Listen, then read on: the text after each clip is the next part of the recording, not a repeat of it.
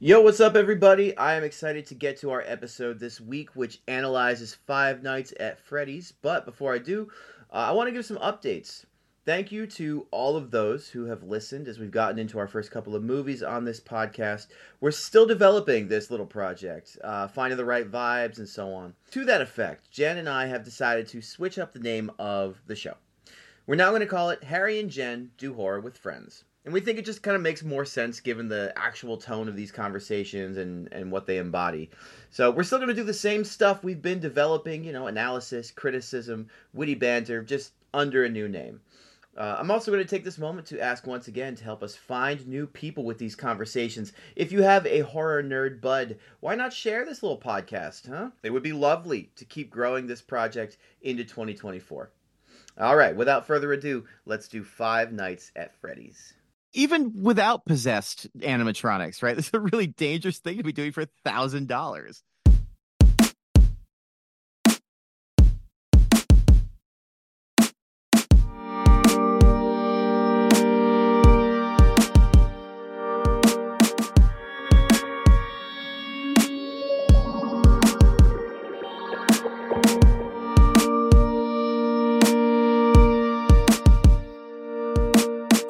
I'm Jen Lightfoot. I'm a tattoo artist and an artist, and I am very tired tonight. So my drink of choice uh, tonight is wine and Coke, which is what somebody made me recently, and it's surprisingly delicious.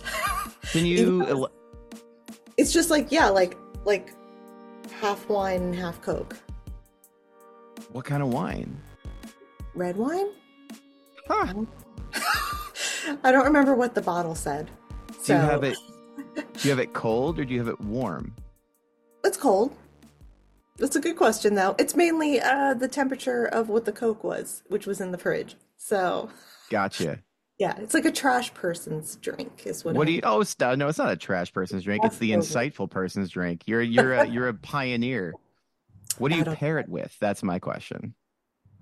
Oh, I don't know. Uh, Justin, I think you've already got the pair, the Coke and the wine. Like, you've already got two very different things together. And yeah, true. Mm-hmm. That might be as much stuff as you can mix. Yeah, you can't put more in there. You can't add both. I would, I would pair it with uh, a steak and Twizzlers. Hi, I'm Harry Nichols. I am uh, an English teacher. I am a so- singer-songwriter, and I am also very tired. I am not drinking wine and Coke. I am drinking seltzer, um, and I have nothing else to say. Tonight, we're ruining the night of Megan Paustian. Megan, thank you for joining us. Thank you for having me on, guys. I'm happy to be here. And I have to say, I'm also grateful that you did not give me too terrifying of a movie. Mm-hmm. You could have ruined my night worse than you did. Well, I wanted to. So we wanted to ask you what what is your relationship with horror like? What? How did? Where do you stand on that? I hate it uh, passionately. I guess my starting place is when I was babysitting. When I was in eighth grade, I think I was about thirteen. And I was babysitting for these three kids, and their parents said, oh, we rented this movie. Once, don't watch it with kids, but when the kids go to sleep, watch this if you want to. And it was Silence of the Lambs. And I watched oh. it alone babysitting. And I remember sitting next to this huge window and just the black night outside. And I have never gotten over that. Yeah. That's a, like, that's a dark fucking movie to watch at thirteen, like, for your first horror movie. It mm. was dark. Yes. Yeah. I feel like usually kids get ushered into scary movies with, like, well, like Five Nights at Freddy's. You know, yeah. You know what I mean? Um, like popcorn, you know, poppy teen stuff. But that's that's that's that's a that's a grown-up movie. I love that they were like, "Oh, child, here's Silence of the Lambs. Watch this." What? oh my God. You know, I think I was very mature as a babysitter, but I was not very mature as a movie viewer. I was not ready. And I'm still not ready. But yeah, I feel like Five Nights at Freddy's is more of a of a gateway horror movie. And mm-hmm. I appreciate this choice because I don't think that it will haunt me as deeply as the So well, then, can I ask one follow-up question then? How did you, because I'm always curious, we've had a couple of people who do this podcast who are just like, I hate horror movies. And mm-hmm. so my question is, how, why did you say yes to this? I don't know. And before I watched the movie, I admit I did have some regret because I didn't know what the movie was going to be or how scary it was going to be. And I was like, wait, I was thinking back to my Silence of the Lambs experience. I was like, what am I doing? This is dangerous for me. Um, but for Jen, Jen asked me and I didn't want, I, you know, I, I wanted to talk to Jen. So even if mm-hmm. it was terrifying, it's like, well, I'm I remember when I texted you, I was like, hey, do you want to do Five Nights at Freddy's? And you were like, like Freddy Krueger? And I was like, no, no. I was like, it's like a tween horror. You were like, okay. Yeah, I was like, uh, I did, yeah, tween horror. There's a couple gruesome moments though in it. We'll, we'll have to get into it. Yeah, yeah. We'll get there. The one th- other thing we do is the guest has to summarize the movie. So, how would you give a short summary of it? So, our main character is a guy named Mike. He um, has been struggling. He's been losing some jobs, and he is haunted by. Um, the memory of this di- the disappearance of his brother when they were little kids.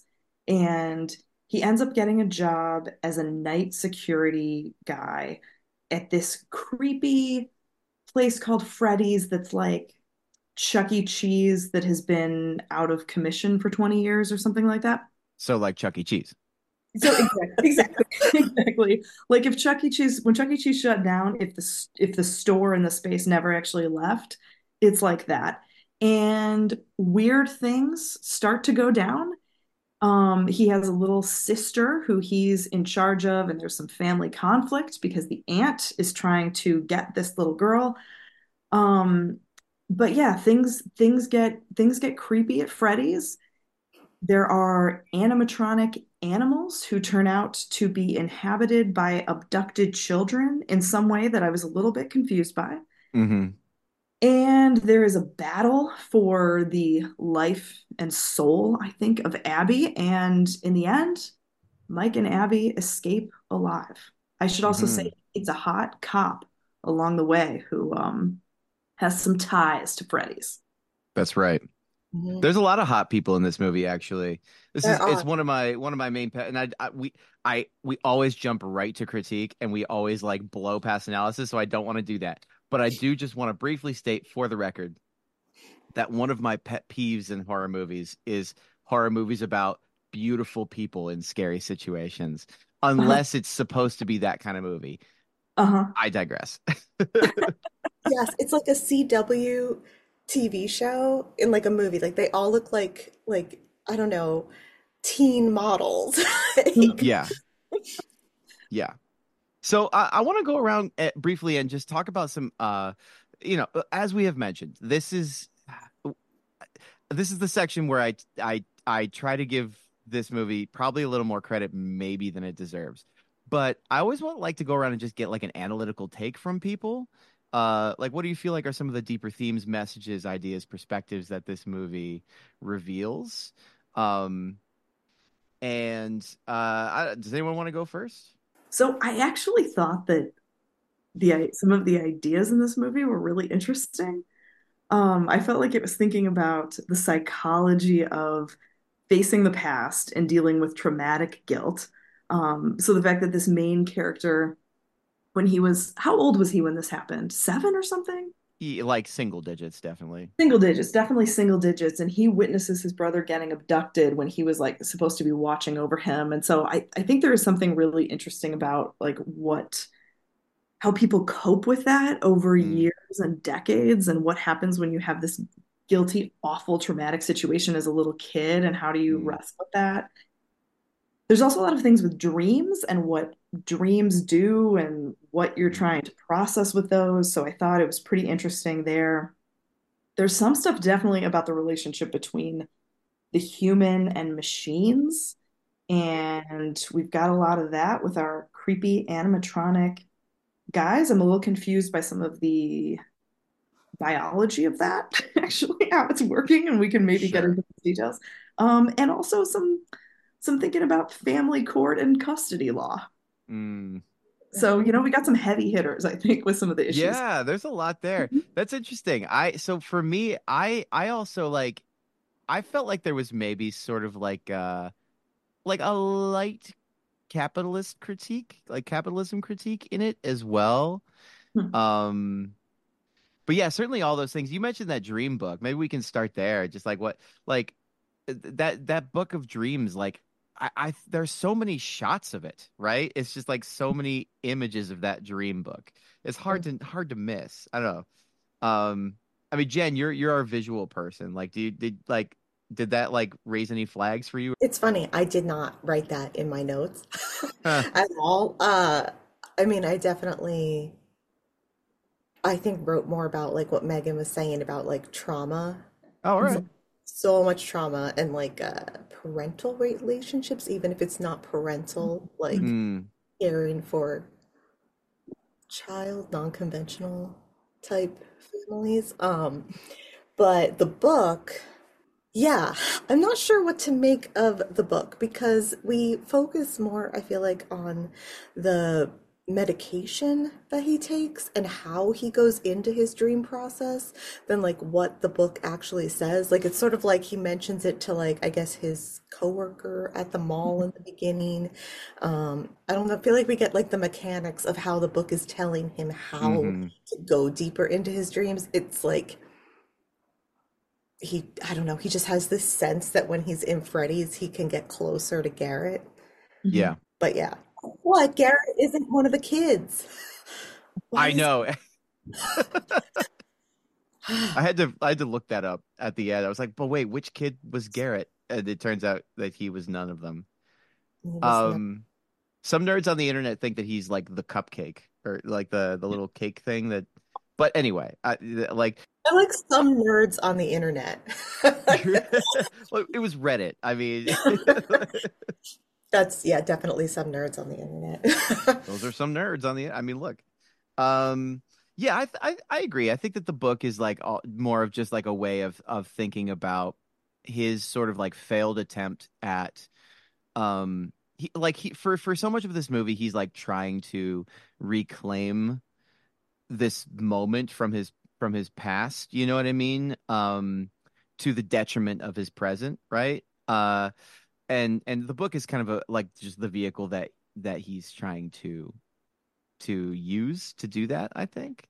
Um, mm-hmm. This is one of those movies that like states uh, one of its themes just outright near the end when he says something along the lines of like, I was so fixated on the past that like I forgot to pay attention to the present, right? Um, so so yeah, so there's that. Um, I thought it was also interesting. Uh, one of the things that I did like uh, about this movie was was the the way the restaurant serves as like like a second shot at redemption for for that situation, and it even uh, like the the little girl Abby even like goes so far as to like say that it's like just like camping uh, when she's like sleeping in the in the um, security office, you know. To sort of say that, like, this is okay, like, now we are doing this again, right? Um, so, yeah, I thought that that was, like, an interest, that was a, a level of subtlety that I was not expecting from, you know, a movie based on a web game. I felt like the, the book was called Dream Theory, right? Yes. I think so. Um, and I did, I looked it up to see if that was an actual book, and it said something that I didn't even understand what this meant, and I could have gone and read the whole article, but I didn't. It said that it was it referred to the Five Nights at Freddy's six maze minigame. Oh. So it's something like in the game. But one thing I thought it was interesting is he really does have a theory of dreams, and that was kind of unique. And he talked about how there's this idea that we don't actually forget anything, mm-hmm. we just can't access it, but it's all sort of recorded somewhere in our mind. And so he wants to sleep so that he can go and try to retrieve the memories of that day and try to figure out who the man was who took Garrett. Mm-hmm. So I, I thought it was kind of a fascinating way to think about dreams. I really liked that part. I really like that part too. And I feel like that also is like with trauma, how they're like, oh, if you can't remember something from a mo- like a traumatic moment, like it is trauma, like, you know, you block out certain things, you like forget them. So it kind of makes sense that he had yeah. a traumatic moment and was blocking it out, but maybe could remember it. I don't know. Yeah. I also felt like the the dream thing was very like a nineties thing. Like we were all into dreams in the nineties. Mm. And I felt like this had like a Casper nineties, like uh, sentimental, spooky vibe. Like it was totally. like that, uh, yeah, gateway. But like, I don't know, like even the ant villain felt like, like Joan Cusack. She's that like, awful woman from Casper. Absolutely. Yeah, she with is the Monty the Python guy, mm-hmm. right? Like, have you all yes. seen Casper? Yes, no. I own it. I love it. oh, it's it's such a cute like family movie. It's got Bill Pullman. I have a soft spot for Bill Pullman. Me too. Uh, yeah. Mm-hmm. Uh, yeah. But you're right. The the evil aunt is is cartoonish, isn't she? She's like she's so mean that we like don't even really know her name for for so much of the movie. I like I wrote her down at first as just like Aunt Mean Lady or something like that. And I think literally like forty or fifty minutes into the movie, they call her, they say that she's Aunt Jane. Or Aunt oh, Jane. Is that when she's on the floor and the little boy's like, oh, silly Aunt Jane. It's yeah, like, yeah. That might be it. Yeah, yeah something like that. So yeah, I thought that that was, I thought that that was interesting. And I think that that is also something that, um, that people point to uh, as far as like the the interesting gray area that this this movie occupies as far as like genre is mm. concerned and and style, um, which we have referred to as tween horror, which I, I think is like absolutely accurate. Mm. Um, and it's P G thirteen too. It I'm is P G thirteen. Sure. Well, it, it it had to be. So like so for those for for listeners, for those of you who don't know, right? Five Nights at Freddy's is based on a, a video game. It's based on a web game. Um and it is something it was like a big ah, I got to look up when it actually came out, but I remember it being like a big like like just pre-pandemic game maybe. Yes. And so like it's its desired audience is like my current students who are like, I mean, they're teenagers, but they're drawing on their nostalgia for, for like the ages of eleven, twelve, thirteen, hmm. stuff like that. So it, yeah, it like it, for me, like the genre of it kind of sat sour, but like, I think that it's, it's just like a, a, a factor of it not really being for me, you know, or for people of our age bracket. Mm-hmm. I found it perfect for my age bracket. You liked it though. Yeah, yeah, yeah. I thought it was for late thirties, early forties. It was perfect. Yeah. It's funny because I loved it too, but I felt like it was like, yeah, I felt like it was for like younger people, but I was like, oh, this is for our age too, because it's a callback to like some of those like movies we grew up with. Like it just mm. felt like, and it didn't feel like, uh, what I call the it problem, which is like, or the Stranger Things. So it's like an ensemble of children running around and like solving things. Like mm. Goosebumps did it, Scary Stories to Tell in the Dark did it. Like it was nice to see a tween movie that wasn't doing that. Like it was mm. like, had a new plot.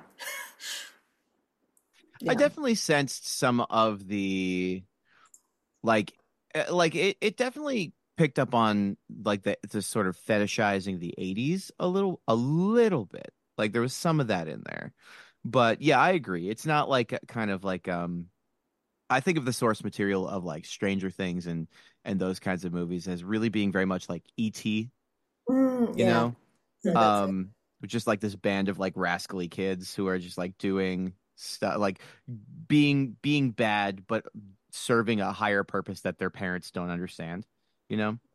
Yeah. Um, yeah, yeah, absolutely. I wanted to also maybe just uh, just pick your brains a little bit about my my feelings on like a like a capitalist critique in the in this movie, if we can, if before we like move into like critiquing it and talking about what was good and bad. Um, I felt like there was this moment in uh so so first of all, let's like big picture here. Chuck E. Cheese, right? That whole concept of um an animatronic arcade is is such a product of the exact time that it came from, which which was the like late seventies, early eighties, and they were places that were designed to be uh like like traps, right? Like like family trap. Like you you go there as a family, and the point of the place is to just like wow you with novelty and suck the money out of you, right? Um, there's a really fascinating uh, podcast, Decoder Ring. So they they just take like different like um, myths and pop culture stuff. Sometimes it's just interesting stories from history, and they just like tell them. But there's one really fascinating one about uh, the Chuck E. Cheese Wars, which is there were two rival, essentially Chuck E. Cheese companies that, um, you know, we're we're trying to do the same thing at once, and it, it talks very much about it as like. Uh, a business of novelty and a and a and a business that was about exploiting the novelty of animatronics to, you know, uh, to take these like wealthy middle class families from the nineteen eighties and and and get as much money out of them as humanly possible. And so when I think about that, and I think about, you know, this movie being set in like a abandoned Chuck E. Cheese, right? Like that kind of like turned some of those things on in my brain. And then there was also just this moment. It was so weird, like when the babysitter Max is first introduced into the movie, um, she's like watching T V, and uh, she's watching like Q V C or something, and they're they're she's showing some kind of like wedding ring or something. She says, "Ah, oh, I wish I had somebody to buy me a wedding ring," right? Mm-hmm. And I, at first, I thought that she was like, like. interested in Mike, or like attracted to Mike or something, and trying to like hint that way at Mike. But then it turned out that she was uh you know plotting against Mike, and and didn't really show any other interest in Mike in a way. And so I thought maybe that was just more about her desire for that thing. And then there was the fact that, was it her brother who was like also plotting against Mike? Like that Aunt Mean Lady was trying to pay her brother and her to like get information, get the dirt, right? And it seemed like they were doing it for like not a ton of money, right? It was like two hundred dollars for her to like do night after night of babysitting, and a thousand dollars to take on this like huge legal liability of like right? And so it just got me thinking about like money, poverty, like the way that economics influences how like how this movie plays out. Um it opens up in a mall pretty much, when he's the security guard in a mall, which is like another like space of like sucking you dry of your money. Yeah, absolutely, absolutely. I don't know, like it, is there anything there? Am I just like kind of grasping at the wrong straws? What do you think? I was just thinking, the other fun ad that was in there was for the Chia Pet. Yeah, like, like they're just the inclusion of commercials of a certain era was kind of an interesting thing. And I mean, in terms of the, I guess the, to me, the aunt's motivation was not super clear, but it seemed like it was about greed, from what Mike said, was like, you know, she just wants, she doesn't even care. She just wants the money from the government for, you know, fostering a child or something like that. Um, so I don't know where I'm going with that in terms of connecting it to this, but uh... but but yeah, I mean, it seems like, you know, in that way, sort of the the lurking monster that is not really spoken is that desire for for like monetary reward, mm-hmm. sort of, if that yeah. makes any sense. I don't know, like it's not the is primary that... monster, but it seems like a notable secondary one. Mm-hmm. Is that only with the um villains per se, that they are the greedy ones? Because I feel like Mike gets the job so that it looks good to the court for mm-hmm. his sister, not for money reasons. Yeah. Um, I think that little girl doesn't mm-hmm. seem to care about toys. She wants to play with friends. Right. Yeah. Yeah, I think that there is a distinction to be made between like why Mike takes the job and why Max and her brother take the job, right? Like, or, or is there? Or like, is everybody just like, does everybody just have the boot on their neck financially throughout this whole movie, except maybe for Aunt What's-Her-Face? I don't know. Yeah. She is the one who's trying. I'd say she has the most, in her presentation, comes across as the one who has the most money, um, but who's also greedy and also cheap in terms of like, you know, because uh, doesn't the guy, Max's brother, says, we'll do this for two thousand dollars. And she says, no, a thousand. And yes. like, this is something that they get killed for. Like, this is a very dangerous. Right. Well, it's a dangerous, even without possessed animatronics, right? This is a really dangerous thing to be doing for a thousand dollars. It's high risk. It's high risk because like if prison, if it's not that you get killed by these animatronic things, it is prison that is the risk you're running. And that is pretty rough. Absolutely. Yeah. And it, she clearly, you get the vibe that she clearly has two thousand dollars. She just clearly, yeah. Yeah, exactly. Like, the other, I guess, weird thing is hanging on to this Chuck E. Cheese, the guy who's the owner, but at that point posing as the career counselor in the beginning and advising Mike about this potential job. Um, when he describes this place, you know, he says something about the the owner, I don't know, holding on to it. I mean, there's something there's something weird about holding on to this place when it is not making you money and it's only costing you money. So it's like it's no longer a profitable business and it's no longer kind of fitting within that capitalist logic of money making. And yet at the same time, it is for this like weird, perverse, like creepy personal mm. gain. So I don't know quite what to make of how he fits into the logic of all that. Well, I think maybe if we like take the I don't know. I, I'm just kind of shooting from the hip at this point. But like maybe if we take the idea of that, like this this commitment to like this capitalist vision that is not even serving you anymore, um, but that you still just have this kind of like this dirty investment in, right? Because like his investment in it is these dead children that he has killed and, and stuck in these robots. Um You know, maybe that's like a, maybe that's saying something about the, the sort of national awareness of capitalism and like where we are. We're like, you know, more and more people recognize that there are like real huge flaws to it. Um, and yet there's still just this kind of like dig your heels in mentality out there about it. Um, even probably among people who are, are ready to admit the the flaws in it. I don't know. I'm just kind of. I'm throwing yeah. it out there. I, I like it as an idea, though. And his is kind of like a, it reminds me of like how a serial killer would keep um, trophies. So it's not really related to like capitalism necessarily, but it is also like objects that you would own and possess, which I feel like does go along with capitalism. Mm-hmm. In terms of those trophies too, and like acquiring the kids, the business that is supposed to consume the money of families by hooking their kids and getting the kids to beg to stay and play more games and all that ends up literally consuming the kids. Like, mm-hmm. there's that moment when it talks about, um, no, is it uh, Vanessa, the police officer who's the daughter of the owner? And she says something like, no, it's not just that the ghosts embody them. It's that their actual bodies or something. Do you guys remember yeah. that? Yeah, like their bodies, their their are in the cages, in, yeah. Which, yeah. just a question. They said that the cops searched the whole place at the time. Wouldn't, like, I get it that it's not going to smell now because it's been so many years and, like, whatever, there's no skin or whatever anymore. But, like, at the time, wouldn't there be some kind of, like, stench or odor? It's too dark, though. I mean, it's a tween movie. They can't be like, oh, it smelled like decomposing flesh, so. I yeah, yeah, yeah. I, I, that doesn't bother me so much. It, that's like a meaningful or a willful suspension of disbelief thing for me. I don't know. Oh, yeah, like, no, I don't, I don't care. It's just like. Mm. It didn't bother me too much.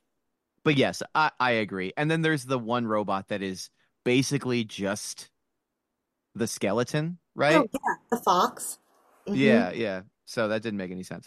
Um, but anyway, uh, to the to the idea of consuming children, right? Uh, of the families that are supposed to be spending money at this Chuck E. Cheese like metaphor for capitalism. Um, I, I like.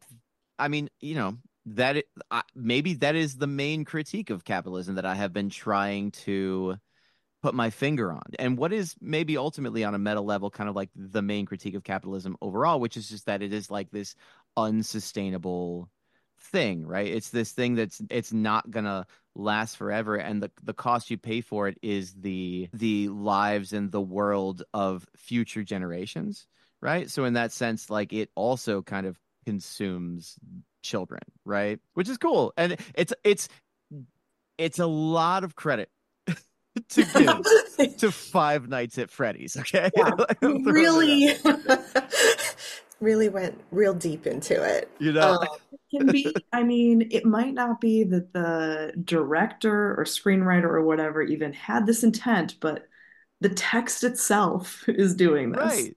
Right, and this is what this is what I deal in, right? As an English teacher, so yeah, yeah, exactly. Me too. Me too. Um, right on. Right on. Whatever they whatever they intended doesn't really matter, but the text is doing this. Which, speaking of the director, I just want to say it's a woman director, which is unfortunately very rare in horror movies. So have, I think, though, I feel like I read something where the first two directors were fired or left or something. So I feel like it was. Yeah. A, it, I think this film was announced in twenty fifteen, if I read, if I remember correctly. Oh.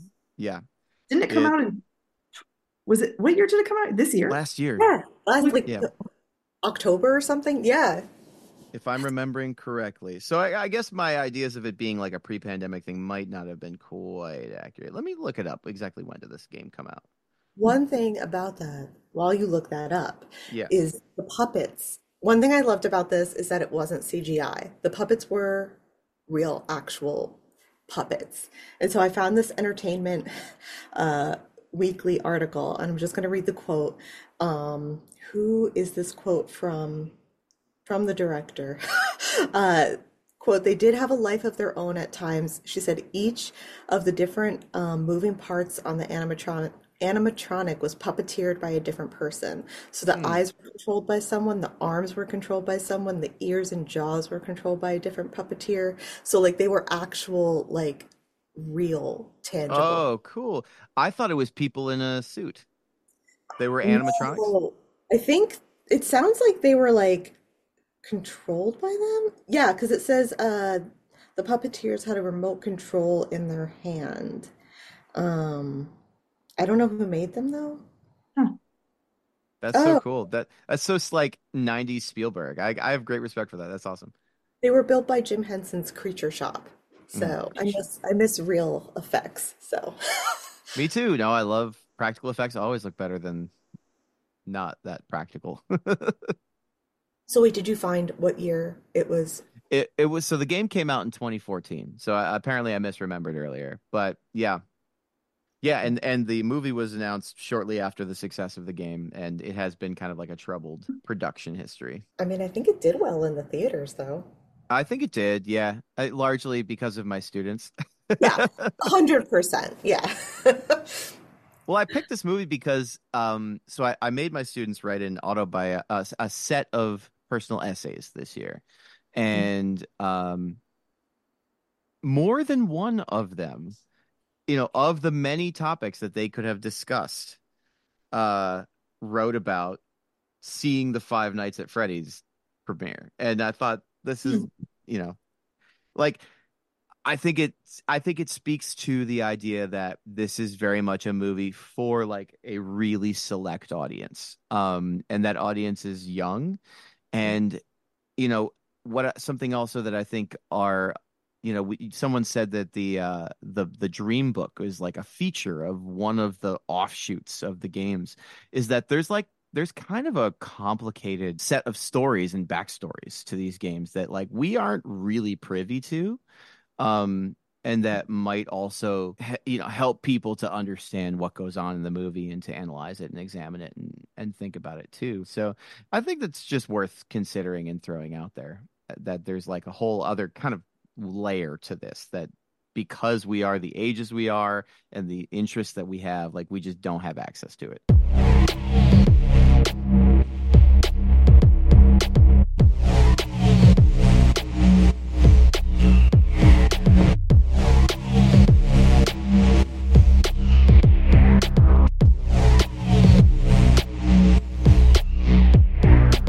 After uh, after watching the movie, I, I did download the, the original game on my Switch, because it's on Switch now. And mm. I played through one round of Five Nights at Freddy's, because although I love horror films and can put myself through the most eviscerating, brutal of horror films, uh, six minutes in a horror video game and I am like peeing myself on the couch and weeping in a corner. I just can't. I can't handle it. Why? What do you think is different about the experience? The it's the it's the idea of agency in it. The idea that I am making the decisions of what happens rather than passively watching someone else's decisions huh. um, makes a huge difference. Totally. So like walking through a haunted house would be kind yeah. of... Oh yeah, I can't. I love horror movies. I cannot walk through a haunted house. Oh, I'm I'm fine with a haunted house, because those usually are really tacky and just like like stupid, and I don't know. They don't bother me as much as a horror video game, which is like full horror film production level. Like you like you are in a horror film, but you're choosing what to do and not do. It's very it's disturbing for me. Anyway, all that to say, I I downloaded the game and I played it, and I noticed that there is a certain There is a certain cheekiness to it. Like, um, so the game is a lot of what you see in the movie, but the idea is that you are just standing in the security room and you have access to uh, two doors, one on either side of you. And the whole point of the game is to watch the security feed of different rooms and then close the doors before, close one of the doors before one of the figures gets to you. Basically, right? Um, but as you're watching the security feed and you're seeing the figures move around the restaurant, um, they're funny. They like are like winking at you in the camera and like being kind of silly. And you know, it there's like a whole like tone thing there that I think is translated into the movie. But because I wasn't aware of that tone thing, I, I was not super into it when I watched the movie. I don't know. How'd y'all feel about the tone of the movie? Well, I have a question actually related to tone and to humor, since you mentioned them being kind of funny. There mm-hmm. were a few moments, and I'm going to go back to my notes to see if I can find them all. Um, but when I laughed out loud, and one yeah. of them was when Vanessa comes to the house and Mike opens the door, and um, Abby is standing there too. And she says, Mike, um, Mike didn't tell me he had a daughter. And Abby just goes, gross. And, yeah. thought, and there were a couple of different moments like that where there was a character just who said something that actually made me laugh. And so I was curious from you guys with the actual horror experience, is that common that there are those lighter humorous moments, or is it not? I would say it depends on the movie. So like like the ones that we had mentioned, like Casper and Adam's Family from the nineties, I think combine like humor and spookiness together without being like a horror comedy, because they're like yeah, the yeah. But like Jordan Peele's Us, the beginning mm-hmm. is very funny. Like mm-hmm. it really blends humor and horror, and then it kind of goes more into the horror than the humor. Um, but I do think they're like uh, even even some of the slashers, like Chuck E., like the whole Chuck E. series, most of it I should say, is like so campy, ridiculous. Um, kind of like meant to be funny, or like Freddy's one-liners are like kind of like not super serious. Um, it's not quite the same humor. Yeah. But I kind of think that humor and horror do go together in yeah. a way. I, I do think that humor is a, it's useful, you know? in a in a in a movie. Um, with this movie, because it is like, I feel like it is trying to, it's a little trying to reach for a young audience. I feel like it's trying to be a gateway horror movie, like we, like we've been saying. And, and so it's got this whole like middle act that's like, it's like not a horror movie. Hmm. You oh, know? Is that like the middle act where they build the fort? Like that? Yeah, exactly. Like, exactly. That whole, like, it's not a scary movie. It's, it, yeah, it feels like a, like a Jim Henson movie, you know? It's very sentimental. Yeah. Yeah. Yeah. It's weird. I want to throw out there just one of the other funny moments and see if you guys enjoyed this too. But it was when Mike goes to the pharmacist to get more sleeping pills. And the pharmacy guy, it was being so sweet. He's like, well, you know what works for me? And he starts to talk about it. And I think Mike just walks out. And then the yeah. pharmacist goes, what an asshole. Yes. Yeah. Yes. And then I it just like kind of caught me by surprise, but in a way it just was funny. And I guess it also goes with the tween thing. Like, is that the most extreme language we actually got in the movie? Asshole? I think so. There is not an F word in it, is there? Uh, well, an F word I think would make it an R rating, wouldn't it? Like, are I there certain have, words that you can have in one or the other? I think there's a, there is a concrete number of fucks you can have in a movie. Okay. Um, before it becomes R rated, and I'm about to look that up. Yeah, because I don't know what constitutes, like, what what's the like what's the line of P G thirteen and R? Yeah, yeah. Well, the the, the pharmacist, he's the one I think who might have gotten us closest.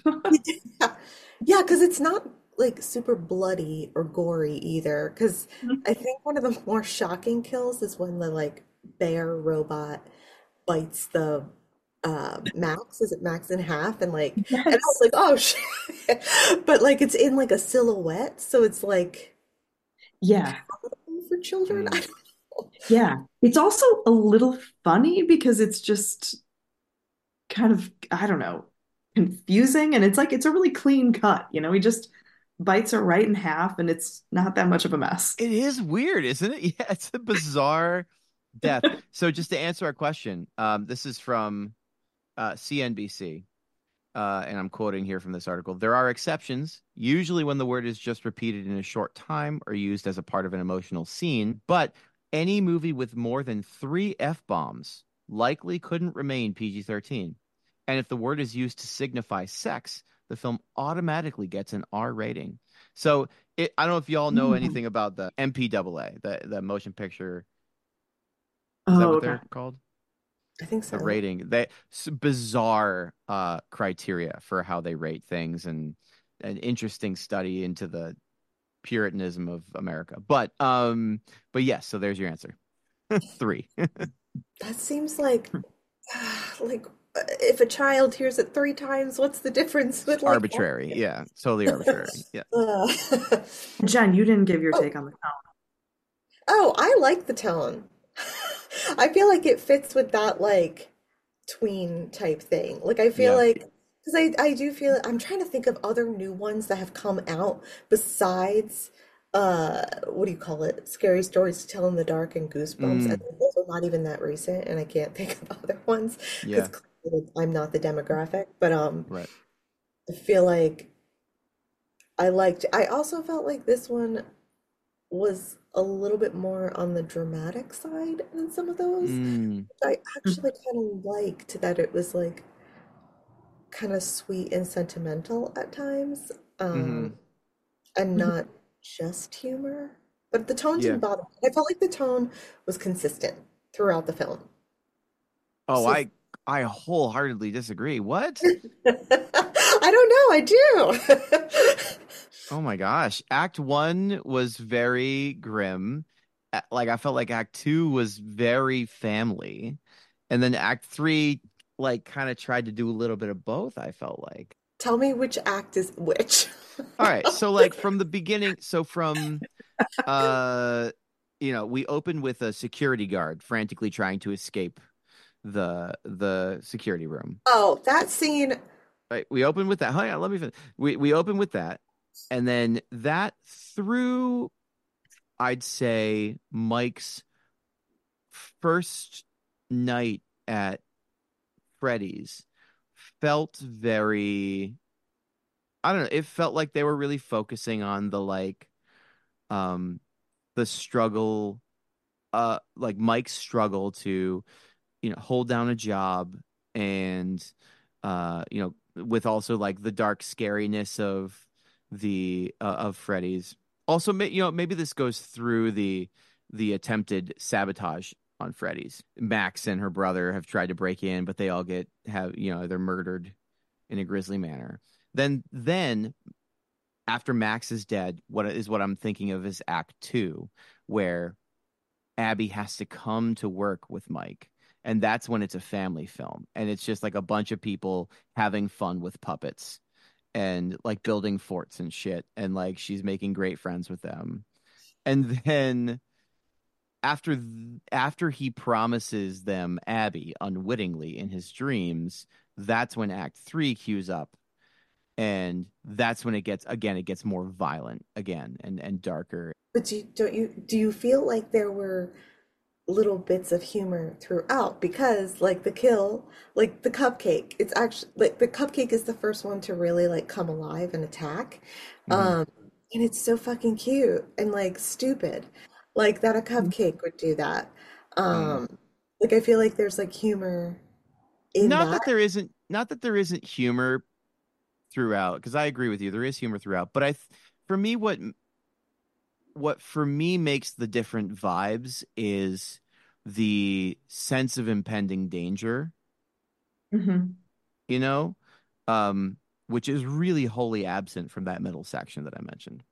You know what? I actually thought that for me, maybe the scariest part was in that middle section, and it ends up not leading to something scary, but it's when Abby's in her tent or in her fort in the security office. And there's a voice that comes in, and we don't see the presence, but that says her name. And she gets up and she kind of taps on Mike, and he doesn't wake up. And she's like, I'm, you know, she's going to go look around or whatever.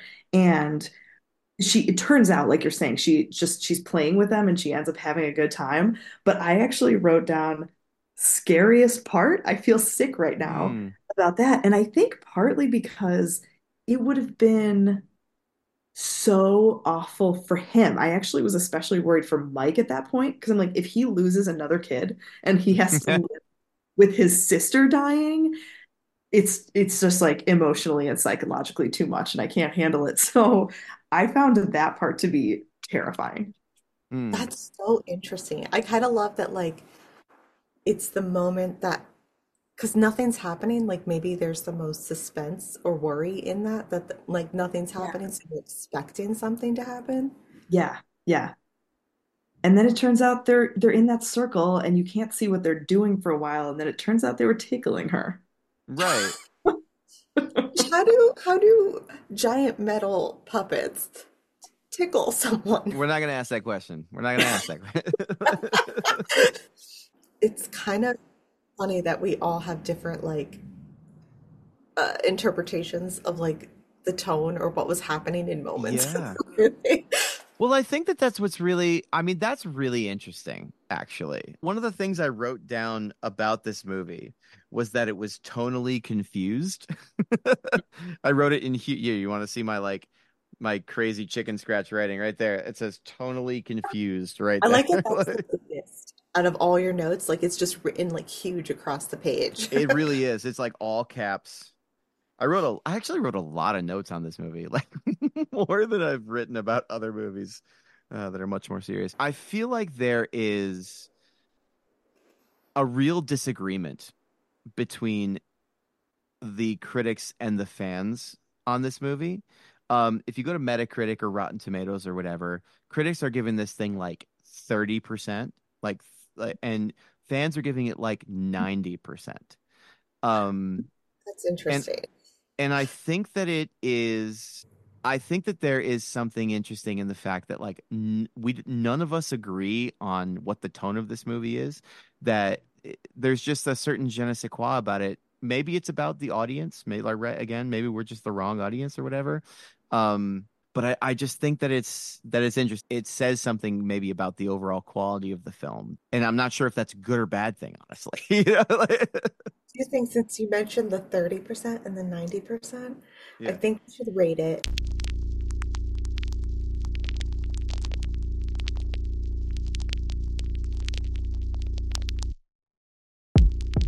I'll go first, but it's going to be a really boring answer.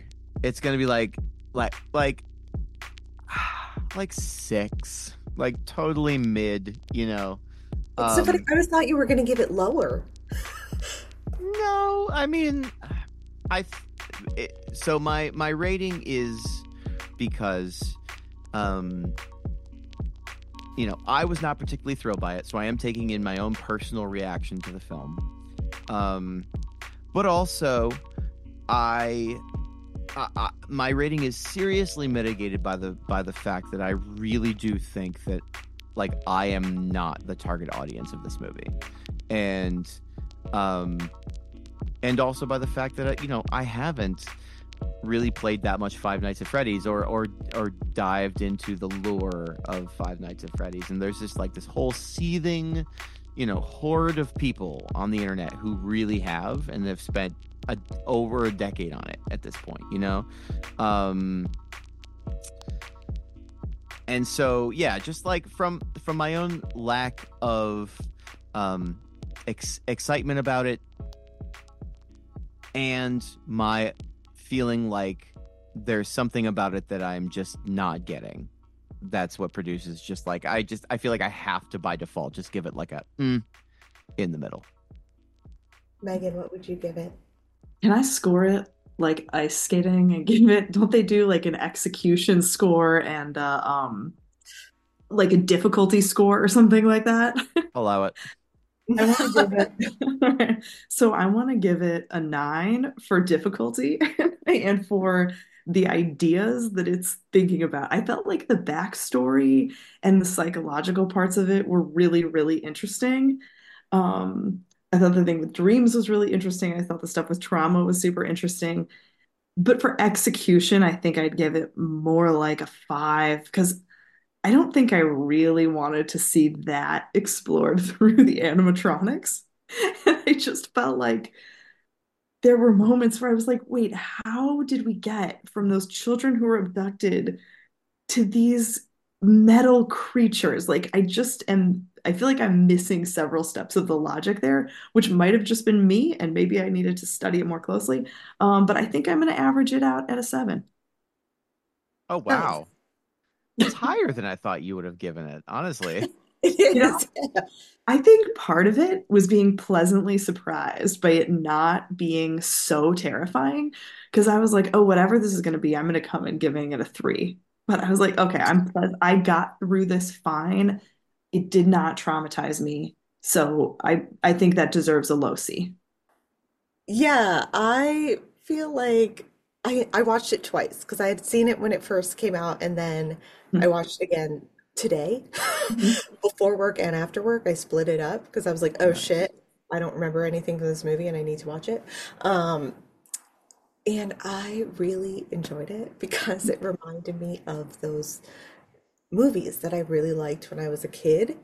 And there was something in that. I agree, Megan. I really liked that sense, like that backstory. It was complicated. Um, and I remember reading some review where they were like, oh, we hated the like child being abducted. I'm like, this is the whole fucking plot. Um, and it was, it was interesting. It felt new. It felt different. I liked the visuals. I liked that it was practical effects. Um, yeah, there's loopholes, but it's a kid's movie. So. Mm-hmm. It can't be like, yes, he chopped up the bodies and shoved them in the metal pieces. Like, it gets too dark. Um, they can't really give me what I'm looking for in terms of filling in all the stuff. Just like a whiteboard with like how it was done. um, I feel like I wavered between a six point five and a seven.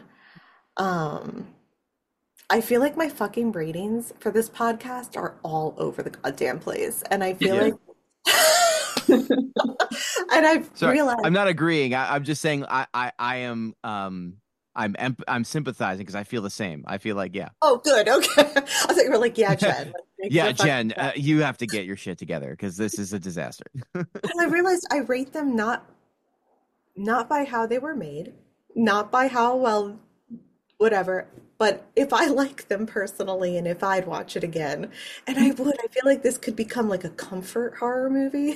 Mm-hmm. So I, I think I'm going to go with a seven. All right. um, I do what I'm, I don't, before I forget, one other thing I wrote in my notes was uh, at the end when the little blonde kid, I forget his, does he have a name? Maybe he doesn't have a name. Ugh, uh, do any of them. It's not important. The victims' names, whatever. Uh, he shuts the door on Matthew Lillard, and I just was like, oh my God, it's like Saw when they shut the door and it's like game over. But I was like, it's yes. a small child doing it. I was like, I find that very funny. I don't know. Oh, yeah. I wonder if that connects to the game, because you were saying, right, the game, you have to close the doors before the guys yeah, get... Yeah, that's like the uh-huh. only agency you have in the game is to close huh. the doors at the right time, yeah. Wow. I wonder if, yeah, that would make sense. That boy closed the door at the right time. He sure did. Can we talk about the fuck moments? Is that okay? Yeah, yeah. So my what the fuck moment was my slow dawning realization that it was Matthew Lillard in this movie. Um, because the very first scene that we see him in, he's he, you know, he's the the career counselor, and he's got, you know, kind of like a, a salt and pepper beard, and he's looking older because he is older. And uh And and it just was this like slowly like, man, like I feel like I know this guy.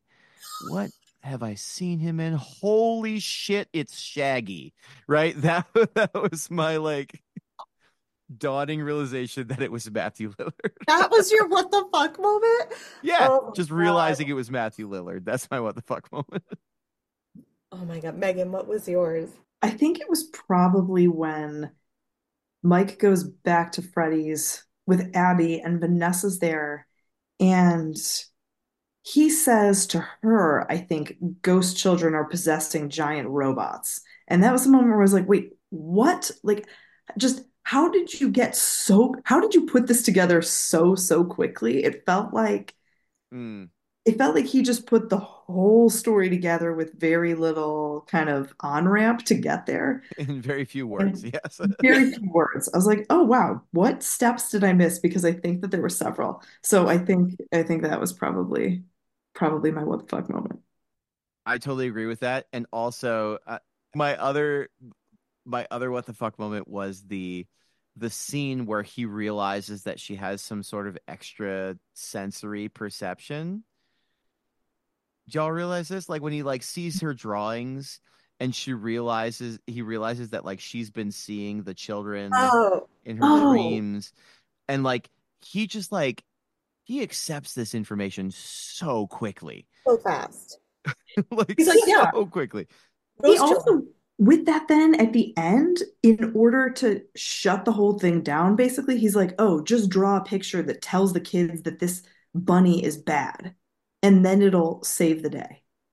And it did. All she had to do was draw the picture of the bunny being the bad guy instead of the happy. Well, Megan, because pictures are powerful for children. Pictures Did are you powerful. Hear the, the therapist say that? She did. And I think that the plot proved pictures really are powerful. Yes. Don't shit on. Don't say little artist kids are weird. I mean, because they're probably seeing ghost children that were murdered by people dressed as rabbits. Wait, wait, Jen. Uh, what? That's my childhood. did did you see ghost children? Is that why? Yeah. Is that yeah, is, is that my, why you this make? This movie is my bio, my biography, my autobiography. Yeah, all artists do. What? Oh my God. Yeah, my what the fuck moment was, uh. either I wasn't paying attention the first time I watched it, or I am that oblivious, but I was like, oh shit, Matthew Lillard is the killer. So I did not see that coming. Didn't either. Okay, good. All right. Cause well, I was like, did... seen that coming. Oh, I, I'm, I did. And I mean, the guy did before, and I even wrote this down. Didn't he said at some point, I'll see you on the flip side. Hopefully. I mean, there were like, there were definitely things that I felt like at the end, oh yeah, I probably should have known since he was like the only option. But there were no still, other, didn't, unless it was the end. Know. Like who, who would it be? Yeah. So who's the hottest? The cop? Is it Mike? Is it Aunt Jane, her lawyer? Definitely the cop. You think it's the cop? Mm-hmm. That's your pick? For me, yeah. I mean, the why not? Um, why not Mike? If I may, I'd make an argument for Mike. I mean, he's I cute. think he looks kind of I think he looks kind of, um, you know, he's like scruffy and he's worn out. He's having a hard time, but I think I like, I think I like a man with some psychological vulnerability, and he's got mm. that, you know. Someone you pick like six. um. uh, you know, his hurt, it just, just makes me want to hug him. mm-hmm. Oh my, I feel like he's too sad, too sad for me. Mm. I feel like it was annoying after a while. I'd be like, okay. I was just gonna say how sadness factors in to affect hotness ratings. You know what I mean? Yeah, it has like a little sadness, but not too much sadness. I think that Mike is, if I may, it seems like he's too, uh, he seems too fit for the level of sadness that it feels like he's dealing with. Is that is that offensive to say? I don't know. So he should be like like uh more like disheveled looking, or like yeah. less less pretty.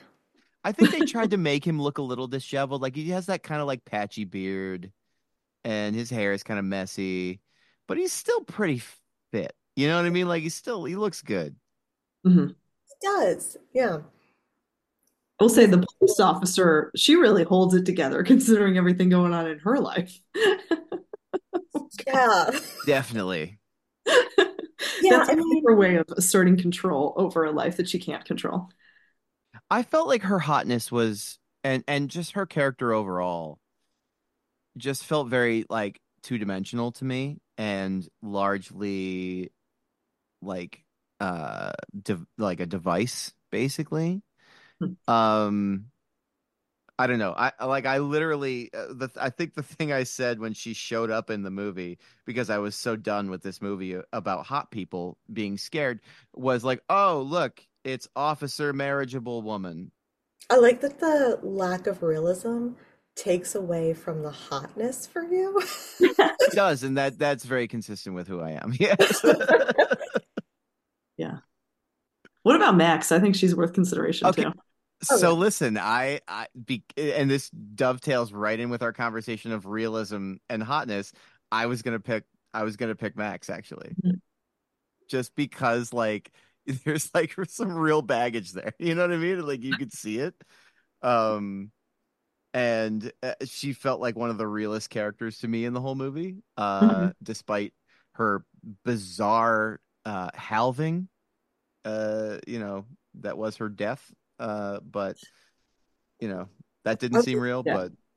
But yeah, because I think I was between I was between uh, Mike and Max, and I, I still I still am landing on on Mike, but I think she might be my number two. Max has like some attitude too, like she's mm-hmm. kind of pissed off a little bit. You want to know why, but you kind of don't want to know why.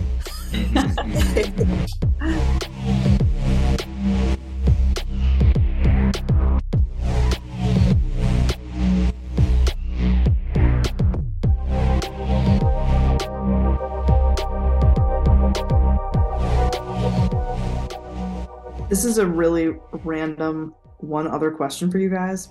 Please. What did you think about the lighting?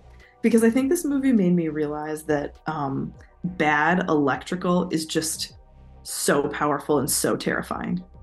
Mm. If, if the lights don't work well and they flicker sometimes, like nothing else for me has to be going on. Just the lights. Oh, yeah. It's so creepy. I like. I really like the lighting. When you said that, I was like, "There's a sign I pass by on my way home all the time that mm-hmm. flickers. And it's just flickering because it's low on whatever it's low on, but it's fucking creepy." Um, yeah. Yeah, like the fact that it was like kind of like dark the whole time. Mm-hmm. The electrical mm-hmm. had to work. I do have a question about that though. Mentioning electrical at the end of the movie when they're like running out, did I did I miss something? Why are all the lights falling off the ceiling and like things are suddenly falling apart? Like, I don't know, just to make it feel like the end of Aladdin or some shit. What happened at the end of Aladdin? Like, I don't know, like every Disney movie like ends with like the bad guy's lair falling apart in the end. Like Fair enough. Okay. Okay. Okay. I mean, this I is a layer was... falling apart.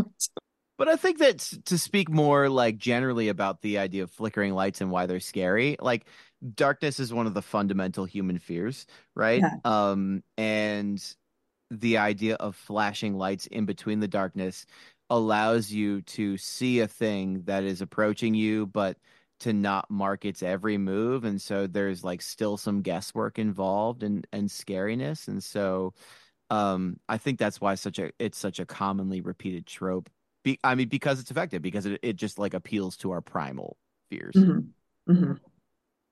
I actually keep thinking that, Megan, with like your chalkboard backdrop. It's so dark. I'm like, it's like something's going to come out. I know. I know. I, uh, I give a really creepy vibe here, actually. It was really spooky when you turned your, before you turned your light on, I was like, oh shit. This person's hardcore. I do want to say before we like, I don't know, I feel like we're towards the end. Um, do you want to actually plug Megan's other like podcast? Wait a um, minute, what? Yeah. So, so Megan, do you want to tell what you do so people can like listen to it and find it? Yeah, sure. Um, so I actually do a podcast with Jen's partner Tegan, and it is called The Office Hours. And we just analyze The Office, and we go through episode by episode, and the um, our little kind of tagline that explains what we do is um, two literature professors analyze the great American story, because I would contend that The Office is the great American novel on T V. Oh my God, sign me yeah. right the fuck up. I'm literally subscribing right now. Actually, yeah. So the, the Office Hours, and I mean, buckle up, because we take at least an hour and a half on every twenty-two minute episode, uh, but we find a lot of things to discuss. And you guys are on like episode sixty, right? Or something crazy? Something or- like that. We just started season four. Yeah. Have you gotten to the the the one where uh, uh, uh, Jim and Pam go to Michael's house for dinner with? Not yet. Oh, baby. It's coming soon, though. We got a lot to look forward to there, yeah. Very nice. Well, I mean, I'm sensing we're kind of at an end here. Megan, thank you so much for joining us uh, and, and braving your fear of horror for this conversation. We greatly appreciate it. Thank you for giving me the gateway tween horror. It worked for me. Oh, our pleasure. Our pleasure.